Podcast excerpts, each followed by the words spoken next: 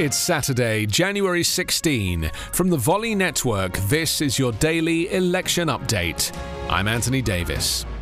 President Donald Trump's impeachment trial is likely to start after Joe Biden's inauguration, and the Republican leader Mitch McConnell is telling senators their decision on whether to convict the outgoing president over the Capitol riot will be a vote of conscience.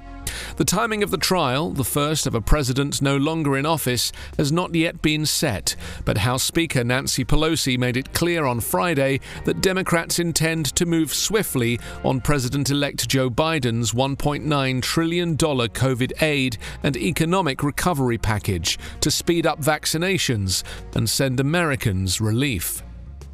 Biden is set to take the oath of office on Wednesday. The uncertainty of the scheduling, despite the House's swift impeachment of Trump just a week after the deadly January 6 siege, reflects the fact that Democrats do not want the Senate trial proceedings to dominate the opening days of the Biden administration.